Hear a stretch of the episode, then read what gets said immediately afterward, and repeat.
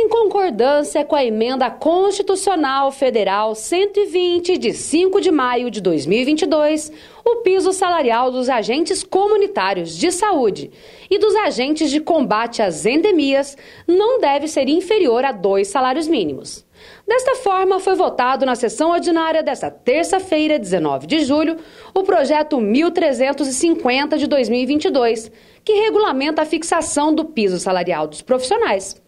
Aprovado em única votação pelos vereadores da Câmara de Pouso Alegre, mediante requerimento apresentado pelo líder do governo, o vereador Leandro Moraes, o projeto regulamenta o vencimento dos cargos de agentes comunitários e de combate a endemias de Pouso Alegre em um valor não inferior a dois salários mínimos.